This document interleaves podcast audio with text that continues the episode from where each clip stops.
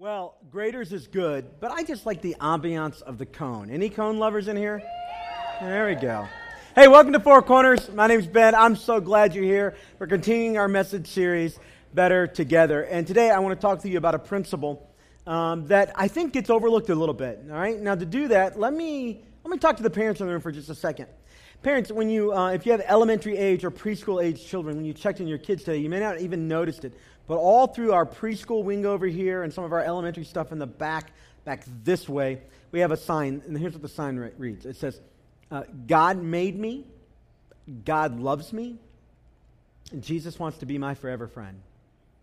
God made me, God loves me, Jesus wants to be my forever friend. And our hope is, is that when you drop off your kids, over time, we get to teach them those lessons. Now, no matter whether they're just starting life, you know, 18 months, three years, four, and just beginning to understand words and talking, we're leaning them over time, the whole time we have them, towards those three big ideas God made me, God loves me, and Jesus wants to have a relationship with me that lasts forever.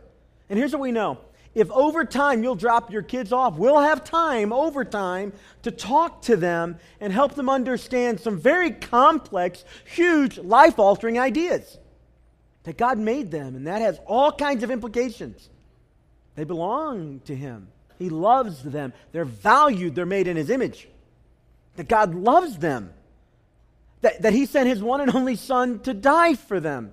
And not just give his life, but to be resurrected as well as, as proof that God has accepted the sacrifice of Jesus to cover our sin and allow us to have a relationship with our Heavenly Father. And that Jesus wants to have a relationship with them.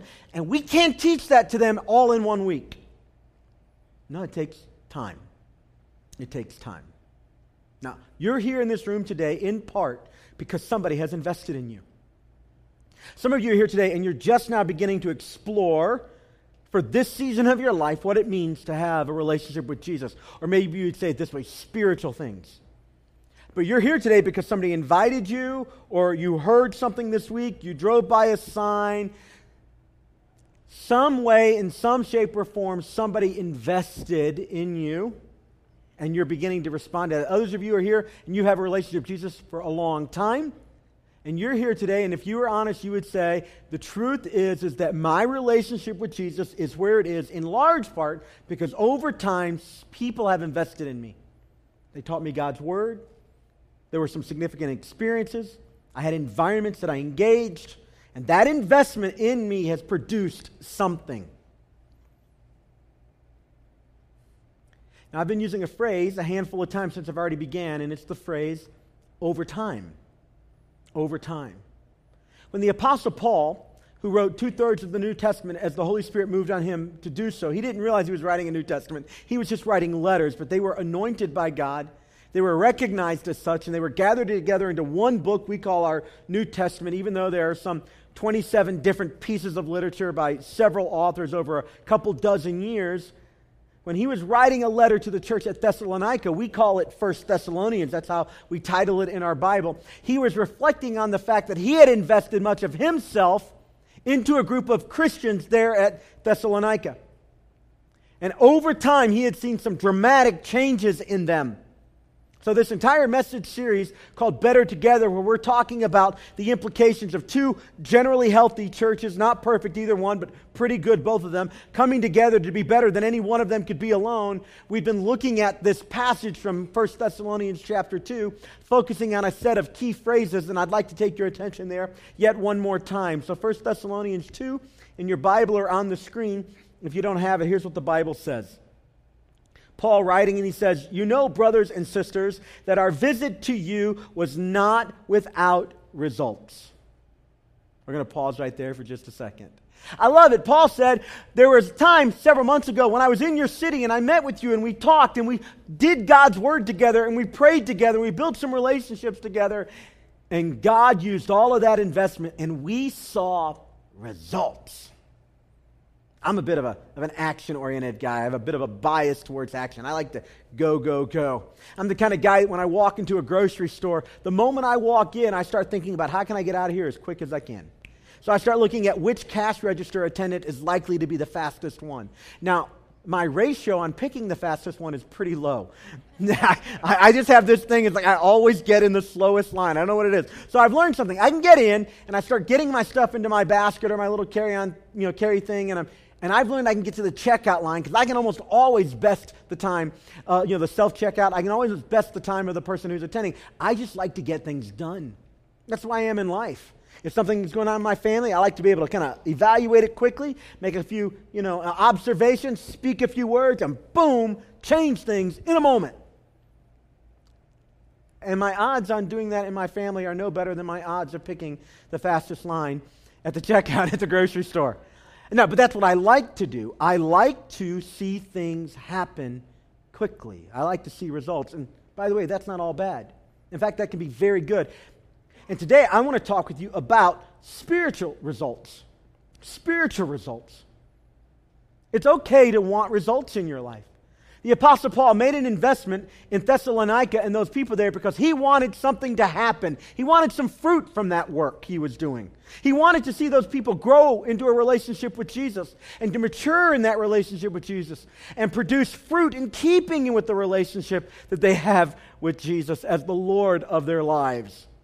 And so when he writes them this letter, his first one, that's what we call it, First Thessalonians, he says, I am thrilled that our visit to you produce some results.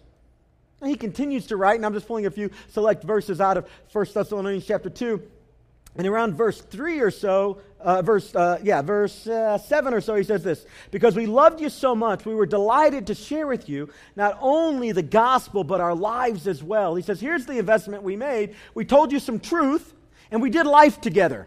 We talked about the truth from God's word that describes the way the world really is, the way you really are, the way God really is, and what God wants from us. And then we did life together, and there was a certain amount of messiness in that. So it required all kinds of grace and interaction, how we dealt with each other, and taking you as you are, and believing that God can do something in your life. But we did the gospel of truth, and we did lives of grace together. We did both of those things. And then he continues to write about verse 13 and he says, And we also thank God continually because when you received the word of God, which you heard from us, you accepted it not as a human word, but as it actually is the word of God, which is indeed at work in you who believe. So Paul says, I made this investment, and here's the cool thing you received it, you got it, you took it in. And so the investment produced those results. Over time, they saw some dramatic change.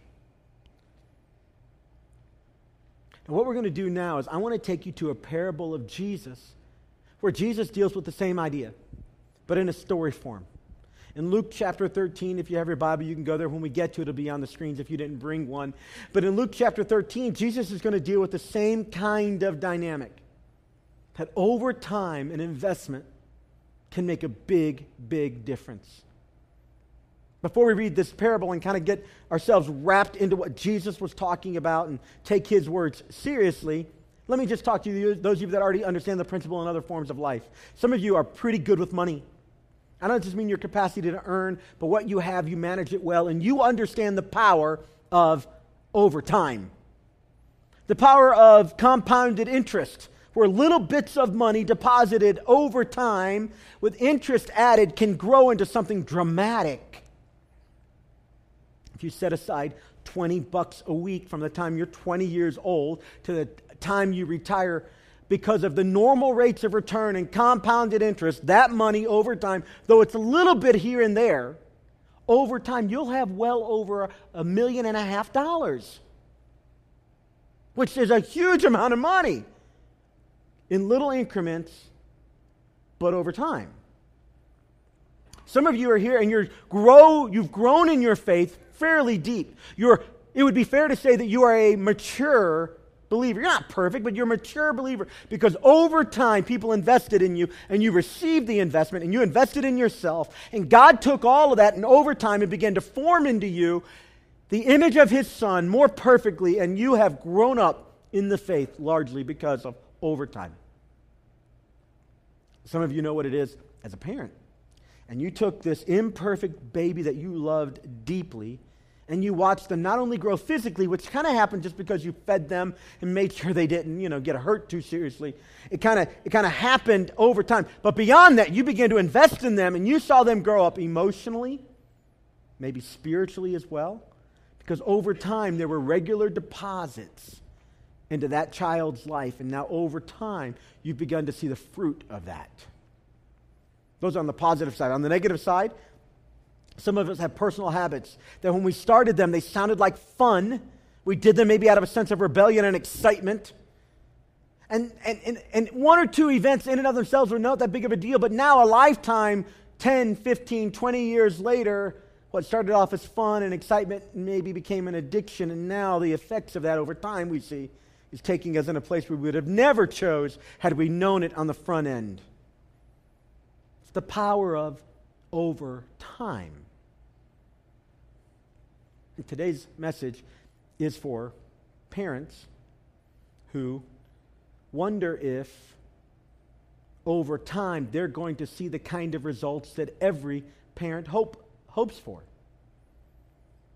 It's for people who are in a marriage and they're wondering if if this season of their marriage is the end because they're looking at where they are and they're looking at the future from this vantage point, and it doesn't seem any better the next few cycles around. And they're wondering about where they are and where they want to be. This message is for Christians who have been walking with Jesus some period of time and they're looking at the next several months, this next upcoming season of their life, and they're wondering if it's worth it. It's for the high school guy or girl Christian who's wondering if remaining faithful to what Jesus has called them to is worth it in light of what their friends are doing. They're basically asking the same question, dealing with the same issue that Paul was dealing with. Will my investment produce results? For Paul, it did. You're wondering if it will for you. Is it going to be worth it? Not a bad question. How do you know if the investment you're making today in whatever it is that's important to you is actually going to produce the thing you hope it produces? In Luke chapter 13, Jesus is talking with the crowd, and the crowd has been talking to each other before Jesus got there, and here's what they've been discussing. A few miles away and a few days earlier, a building collapsed unexpectedly, killing a lot of people. And it was all over Facebook and morning news there in the Holy Land, Jesus' Day. And people were talking about it. And they were surprised by the suddenness of it and the tragedy of it. And it caught everybody off guard. And somebody knew somebody that was there. And they're talking about this building that collapsed. Not only that, the other thing that was happening is, as often happened in that area that was ruled by Rome, and they didn't really want to be ruled by Rome. They felt like they were, you know, supposed to be ruled by themselves. And so there was a little bit of a rebellion. That was kind of normal. But then this guy named Pilate squashed it, like overreacted, and came in and with some soldiers killed a bunch of people. And he was kind of solid, Pilate was kind of solidifying his place as a ruler. But the people were talking about what an overreaction it was. And suddenly, suddenly, what happened was is they went from just kind of doing their normal thing to some of their friends dying, and people were talking about it. And so, what was on their minds in Luke chapter 13, as Jesus is going to share the parable we're going to read, was the suddenness that can happen in life. And they began to ask some very deep questions when they're thinking about life ending. Things about, like, is it worth it? Is it worth it? And, and what do we think about life? And where are we really going? And, and what, wh- how do we make the most of this life? And so they're leaning in with Jesus, who seemed to have some insight into life. And so he starts talking to them. In Luke chapter 13, verse 6 through 9, he shares with them a parable that's not very long but it's incredibly profound. And it speaks to every parent, every pastor, every follower of Jesus, every person in a marriage, every young guy growing up that's dating, every girl wondering about whether th- it speaks to all of us at almost every season of life. Here's what the parable says Jesus speaking, a man had a fig tree planted in his vineyard. We need to pause. A vineyard is for grapes and vines. But in the ancient Near East, it wasn't unusual to plant a fig tree there. There was something about the symbiotic relationship between a fig tree and vines that was mutually benefiting to both. The fig tree would often provide some shade for the workers in the middle of the vineyard. Um, the, the, the, other benefit was is that the, uh, the, the, decaying pieces of the vines, the grapes, the, the leaves would fertilize the fig tree, and so there would be mutual fruit in different season. It wasn't that unusual. In fact, even today, if you go over, often you'll see fig trees and grapevines together. So it wasn't unusual for this to happen. But beyond that, when Jesus starts talking about fig trees and grapevines, he harkens back, and his original audience would have known this, he harkens back to some stories that was a part of their corporate heritage. Prophets talked about fig trees and vineyards. And they used fig trees and vineyards to talk about Israel, their own nation. So when Jesus begins the story and he talks about fig trees and vineyards, he's kind of doubling down, as it were, talking about the people of God. He's going to give a spiritual lesson. They've been contemplating the shortness of life and does it matter? And are they going to get where they want to go? And oh my goodness, suddenly can happen. So what are we going to do? And Jesus shares with them the story. Again, a man had a fig tree planted in his vineyard. And he went to look for fruit on it, but he didn't find any. So he said to the man who took care of the vineyard, For three years now, I've been coming to look for fruit on this fig tree, and I haven't found any. Cut it down. Why should it use up the soil? Sir, the man replied, Leave it alone for one more year, and I'll dig around it and fertilize it. If it bears fruit next year, fine. If not, then, over time, year later, after some effort, then cut it down. Not a long parable, but in it, I think, is contained one of the most important formulas for understanding. Not a formula where you can plug in A plus B equals C, but a formula for understanding how it is we can come to moments in our life asking the question, is it worth it? And have a reasonable certainty that it is. I think in this parable, there is some insight into the way God works in this world. That's the reason Jesus told parables. So we can have an understanding of our Father's heart and the way the world works. Your Father, your Heavenly Father, wants your life to produce fruit. The fruit He wants, more important than the fruit you want, often those are combined. Sometimes the fruit we want needs to be sanctified and made right and molded and bent towards what He wants, but He wants your life to produce fruit. He wants the investments made in you to pay off. His investment, the investments of others. It's okay to want fruitfulness. There was nothing wrong with the guy walking by the fig tree saying, You're a fig tree. You should produce fruit. It's a good thing. And you haven't. And did you notice the time frame? It's been three years. Some time has passed. And the vineyard owner, who has a vested interest in the outcome of the fig tree, is saying, It's taking up room. It's there. It, it looks promising, but it doesn't deliver. I've heard husbands ask this question about their marriages. We were in love, it looked great, we were hopeful. Nobody ever gets married hoping to have a bad marriage, to have a, an unloving marriage, a contentious marriage. I thought we were fine, and I, after a few seasons and cycles, I woke up and realized it's been a while. This isn't fun anymore. It's not enjoyable anymore. I've sat with parents who, through tearful eyes, have said, It's been a long time since I've had a meaningful connection to my adult child. And I remember the investment we've made, and I'm wondering and contemplating was it worth it? I've seen people who have served faithfully in churches come to various seasons in their life where they look around and they say, Is it worth it? There was a season in my life not that long ago where I met at 7 a.m. at Panera with a handful of guys. We were doing a small group together. It began in a catalog just like the ones on your seat.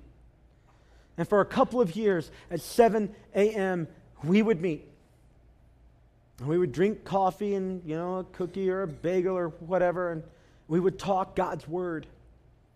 And over time, those conversations, no one moment stands out more than the other necessarily, but over time, there was a regular investment into God's word, into each other, the gospel and our lives, grace and truth. There was an investment, and over time, we all grew. I grew, they grew. And while we were meeting at Panera at 7, there was another group across town that had been meeting for five, six, seven years. At 6.30 a.m. at, at Bob Evans right here on Tylersville Road, a group of men would get together, people who were very busy in life. They would get together and they would open up God's Word and delve deep into truth from God's Word and kind of do life together and talk about the messiness of life. And so there was truth and grace come together, extended over years. And guess what happened? They grew. They grew as husbands, they grew as fathers, they grew as followers of Jesus. As they did grace and truth over time. Grace and truth over time. This is that simple formula. This is what, if you attend to it, is more likely to give you the fruit you long for. This is what, if it's true in a church, we begin to see God's Spirit at work in tangible ways, visible ways. When this dynamic is at work in a family, you can have messy, ugly family moments, but when grace and truth over time is at work in a family, the messy and the ugly gives way to beautiful, lovely. Grace and truth over time. It's what's at work in a church that is healthy and vibrant, that grows up believers in Jesus, helping them to grow deep roots so that they are growing deeper and it helps the church to grow wider as they bring more and more people from outside the family of God into the family of God. Deeper and wider when grace and truth come together over time. This is the point of that parable. In a season when people are asking, oh my goodness, life is short. A building could collapse. Government can come in and swoop down upon us. Jesus, we're looking to you. What do you want us to know?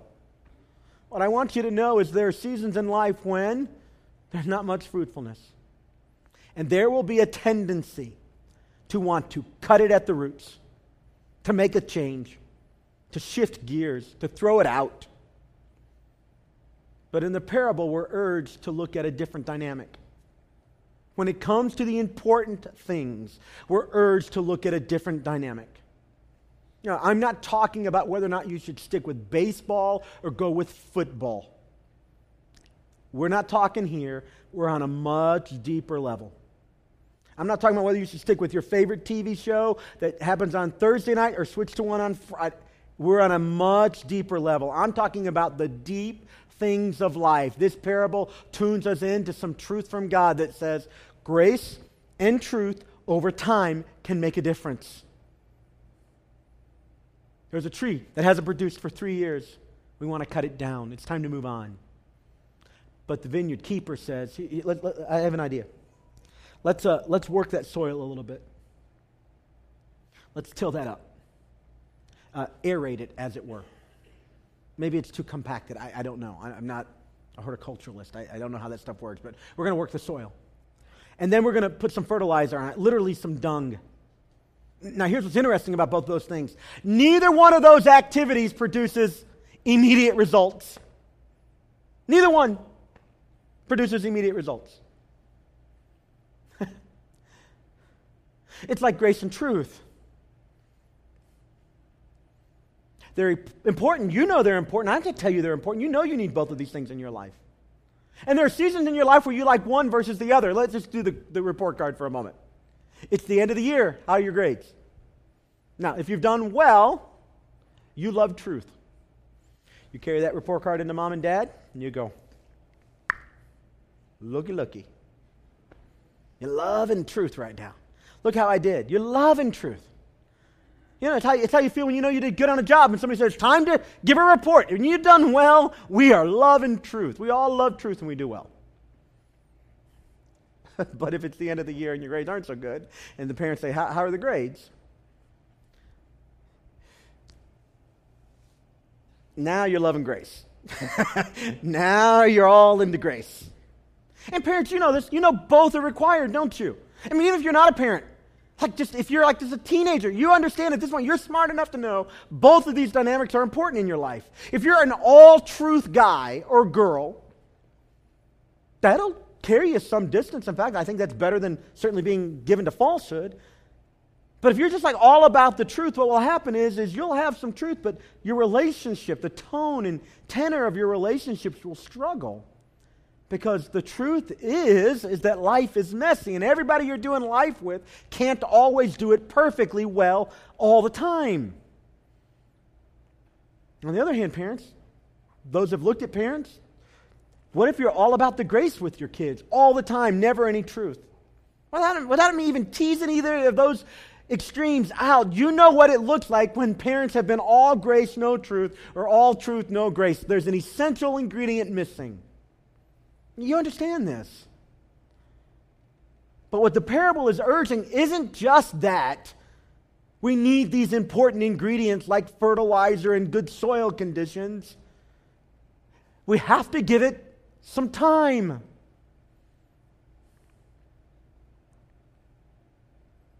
You're here today because somebody invested in you, probably over time. Probably over time. And they weathered the seasons with you when maybe it looked like their investments had immediate payoff, and other seasons when it didn't. But they believed not just the raw ingredients, in this case, grace and truth, but they believed that time would make a difference. And it does. It's the dad or the mom that gets up and does the right thing day in, day out. When the seasons of life come and go, and sometimes it's enjoyable and natural, and it doesn't seem like work because it's a labor of love, and other times when we're in the trough and it feels like it's a drudgery to get up and do the right thing every day. But over time, it levels out.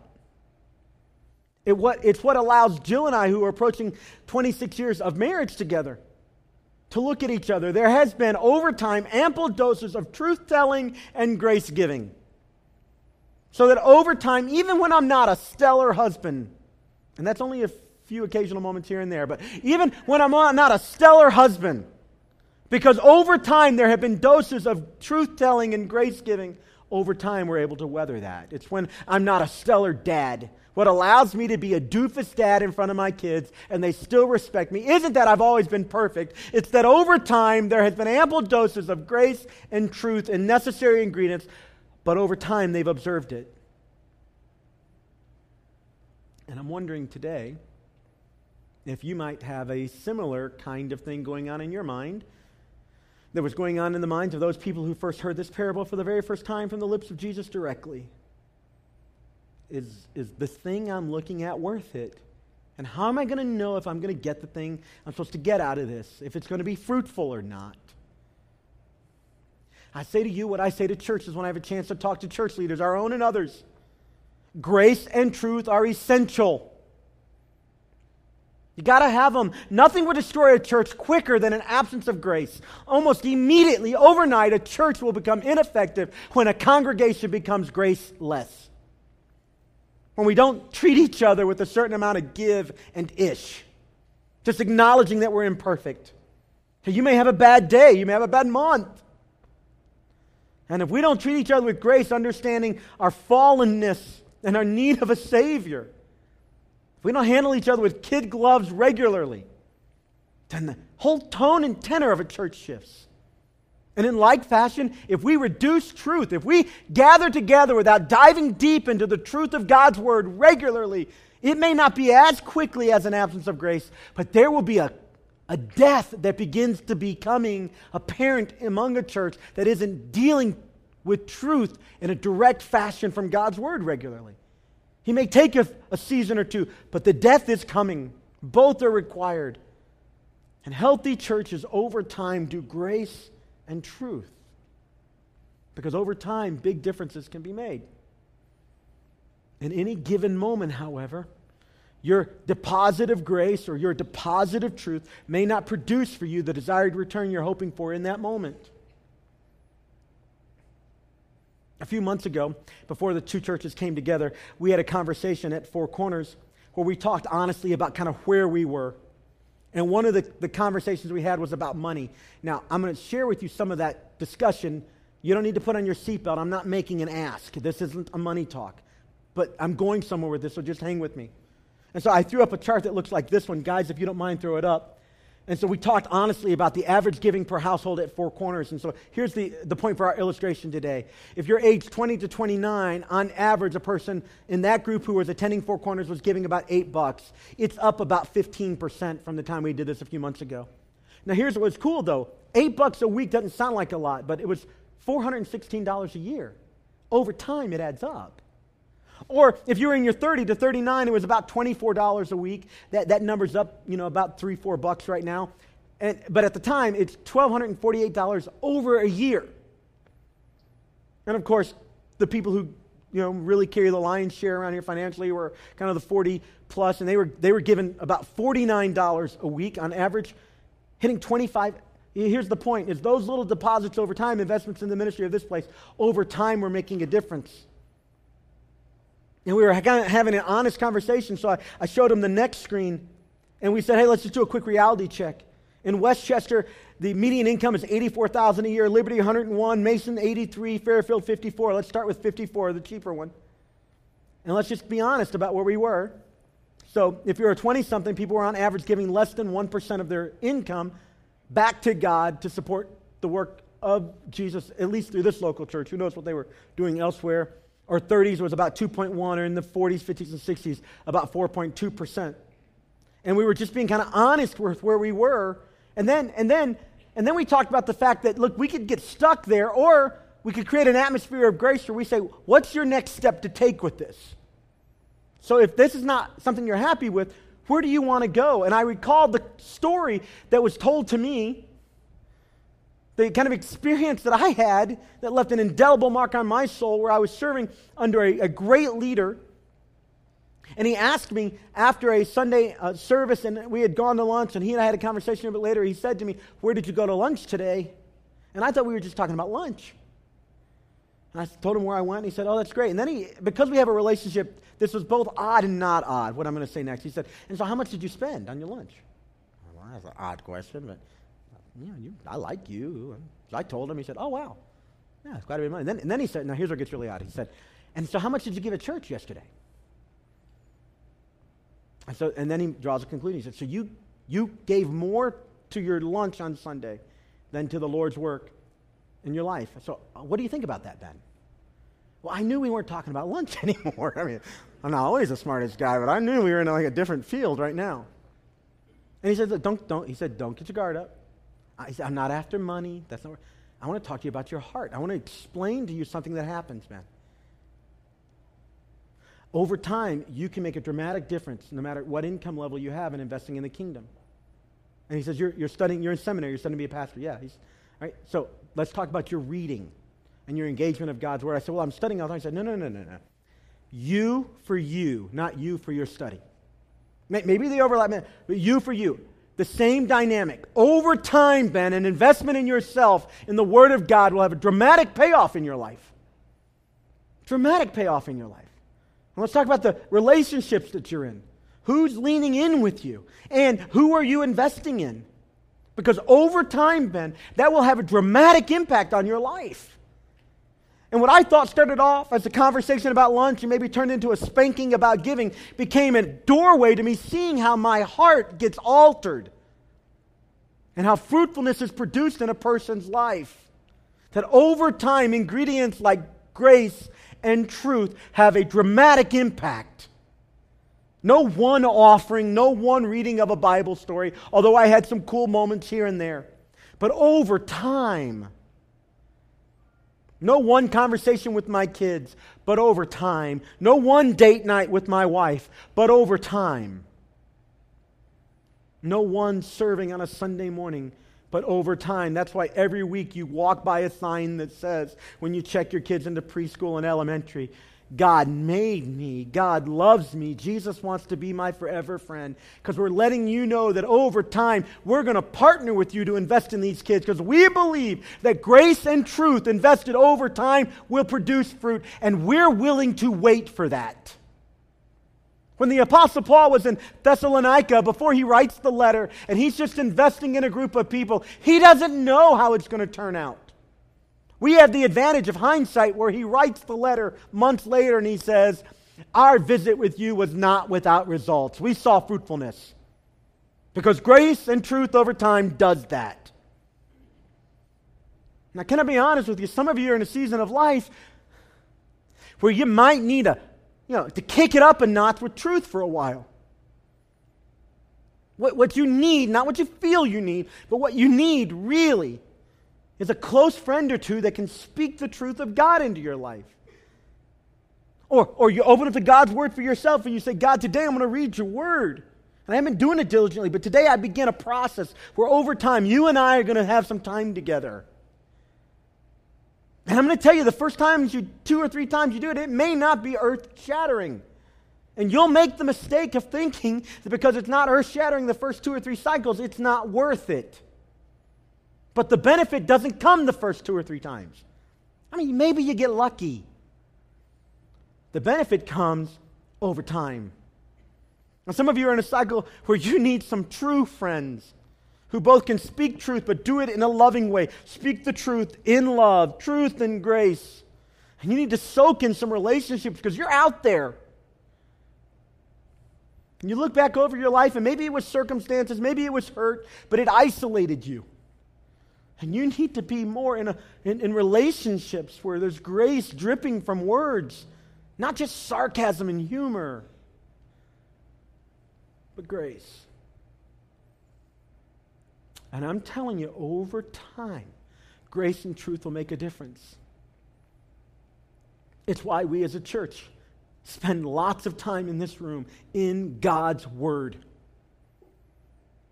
Because truth from God's Word, seasoned with grace, will make a difference over time. It's why I want you, I don't need you to. It's not an ego thing. This is not about numbers, but I want you to be here week in, week out. Because over time, it makes a difference. One of the guys I enjoy reading who had faith, he was also a business guy and an entrepreneur, a guy by the name of Jim Rohn. You're welcome to Google his name and find out about him. But he tells a little illustration about apples. He says effectively, which do you think is more helpful? An apple a day to stay healthy or seven apples once a week? This is kind of what we do with our spiritual stuff sometimes. And we miss the principle of this parable that over time, let's give it a year, let's work the soil, let's put the fertilizer on it, let's give it a good chance to make it happen. I'm speaking to the person who's ready to walk out. I, I try to be careful, given my position and visibility, to not make my words be God's words. What I mean by that is, I rarely will say to you, and God told me to say this. I just think that can, can, get, can, can get dangerous. I certainly feel that way sometimes. So I don't want to like do that in my next few words, but all week long, this next piece has been on my heart. I've put it in my notes and taken it out a dozen times. I think some of you are on the verge of giving up on the good stuff. And you need to hear not just grace and truth today. But you need to let the point of this parable over time sink in. Some of you have been crying and praying, and you've been carrying things, and you're about to give up. And you feel like the guy that walked by the tree for three years looking for fruit. I want to give you the words that the Apostle Paul gave the church at Galatia. Do not grow weary in doing what is right. For in due season you will reap a harvest if you faint not. If you're doing the right things, stay with it. It isn't just the right things, it's the right things over time. Always right to give grace. Always right to tell the truth. Jesus does it perfectly. There are multiple times when Jesus is described as being full of grace and truth. The woman at the well, he gives her grace. Neither do I condemn you. Then he gives her truth. Now go and sin no more. Grace and truth. Always the right things to do over time.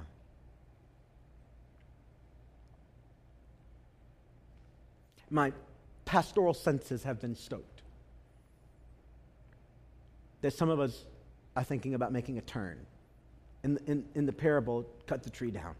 It's taking up room. Get on with this. You know, may, maybe, but maybe it's the season to give it a little bit more time. To give it a little bit more time and to return to those things that are likely to produce growth and fruitfulness. Till the soil. Put some fertilizer there. It may not happen overnight. But let's give it a year. Let's see. I would just suggest that your marriage is probably worth it. I know you're tired. I can't imagine where I would be spiritually if people looked at me when I was a dumb teenage kid. I know if you're a teenager, no disrespect. I'm just talking about me. I was dumb regularly. And if they looked at me and said, You were dumb, Ben, we're done with you, cut it down. But somewhere, whether it was God, wisdom, foolish, my foolish luck, they decided I was worth it over time.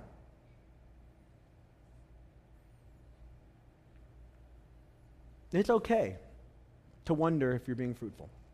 It's actually healthy.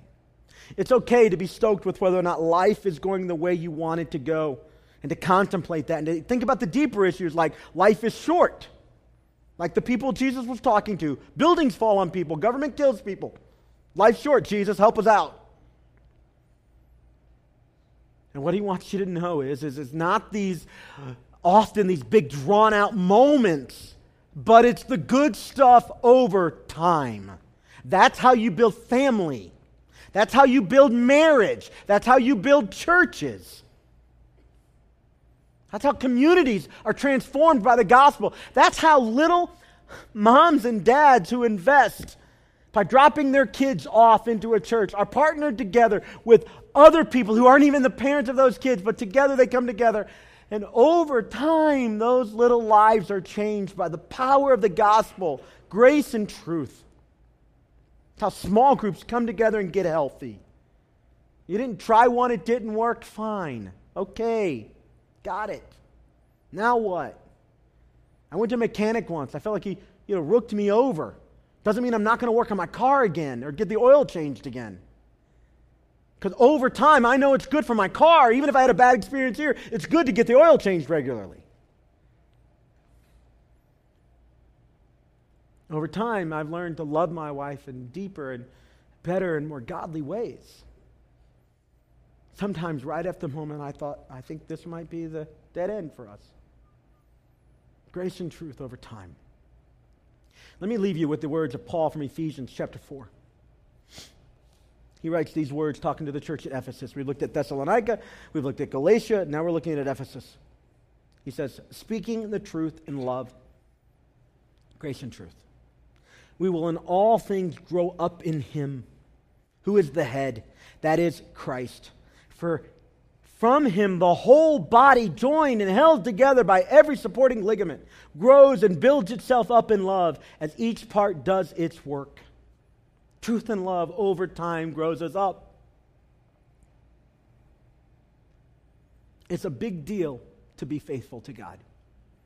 It's a big deal to stick with it over time. And so, if you're on the verge, let me just encourage you one more time. And I don't know what it is. I don't know if it's a marriage thing, if it's a career thing, if it's a church thing. I don't know. But maybe God's saying to you, do the right thing and give it some time and see what I can do with that. Do the right thing, give it some time, see what I can do with that. With that said, why don't you grab out your Connect card and let's take a few steps together as a congregation. I want to give you a chance today to accept Jesus as your Lord and Savior, to put your faith and trust in the one who was sent by God gave his life on a cross, was resurrected from the grave. And because of those actions, you and I can have a relationship with the Heavenly Father. To put your trust in Jesus and what He's done is securing your relationship with God. I'd ask you to do it this way take your pen and check next step A right there on your Connect card that you filled out earlier with your name and email. And at the end of our service, put the card in there. And we'll communicate with you about what it means to be in a relationship with Jesus. And in a moment, I'm going to give you a chance to use your words or borrow mine and in prayer say to God, God, I'm a sinner. Wash me clean. Lead my life. I give you all that I am. Be the Lord of my life. Or maybe today you need to take next step B and check, I want to get baptized. So we're going to do that again in a couple weeks, and we'll celebrate with you going under the water, dying to self, and being raised to life in Christ. We'll celebrate that here in this room. You'll find an environment of encouragement and love as you do that, and we'll cheer you on for what God's doing in your life as you go public about your love for God and His love for you. Here's next step C. Maybe you need to join a small group.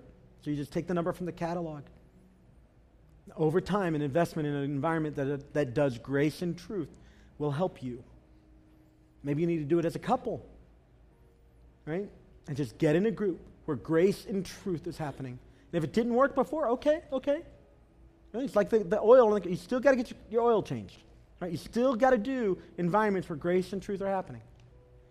And over time, it'll pay off for you. So just write the number there. They'll be in touch with you.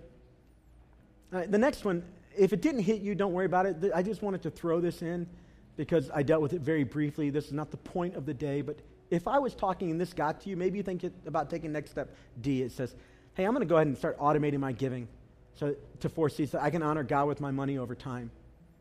No, no guilt here, lots of grace. But if you've just been unfaithful with money, why don't you just automate? Like go 1% and just start honoring God with your money beginning today and watch what He does over time.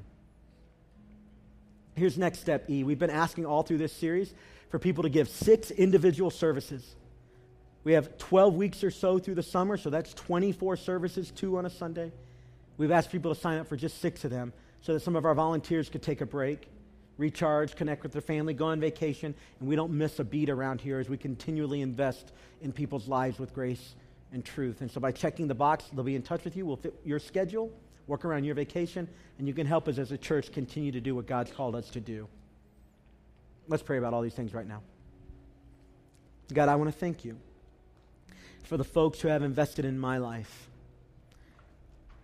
That whether you directed them, whether they were wise, or whether I got lucky, they saw that over time their investment could make a difference. Thank you, God, for people who have been faithful and didn't give up. And thank you for a church full of people who are faithful, who make this place happen. They dispense grace and truth regularly, and over time we see your hand at work. Thank you, God. Thank you. Thank you for calling on people and they say yes. And God, thank you for not leaving it a mystery what it is we can do to grow. That we give ourselves to the good things over time. I pray for, Lord, for those that have grown weary in doing good, that they would not faint, but they would take you at your word and they would believe that in due season they will reap a harvest if they faint not. And I pray, Lord, for those that are declaring right now, Jesus, save me. I'm a sinner. Wash me by your blood. Bring me into relationship with you.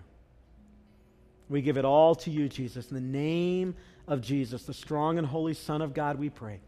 Amen and amen.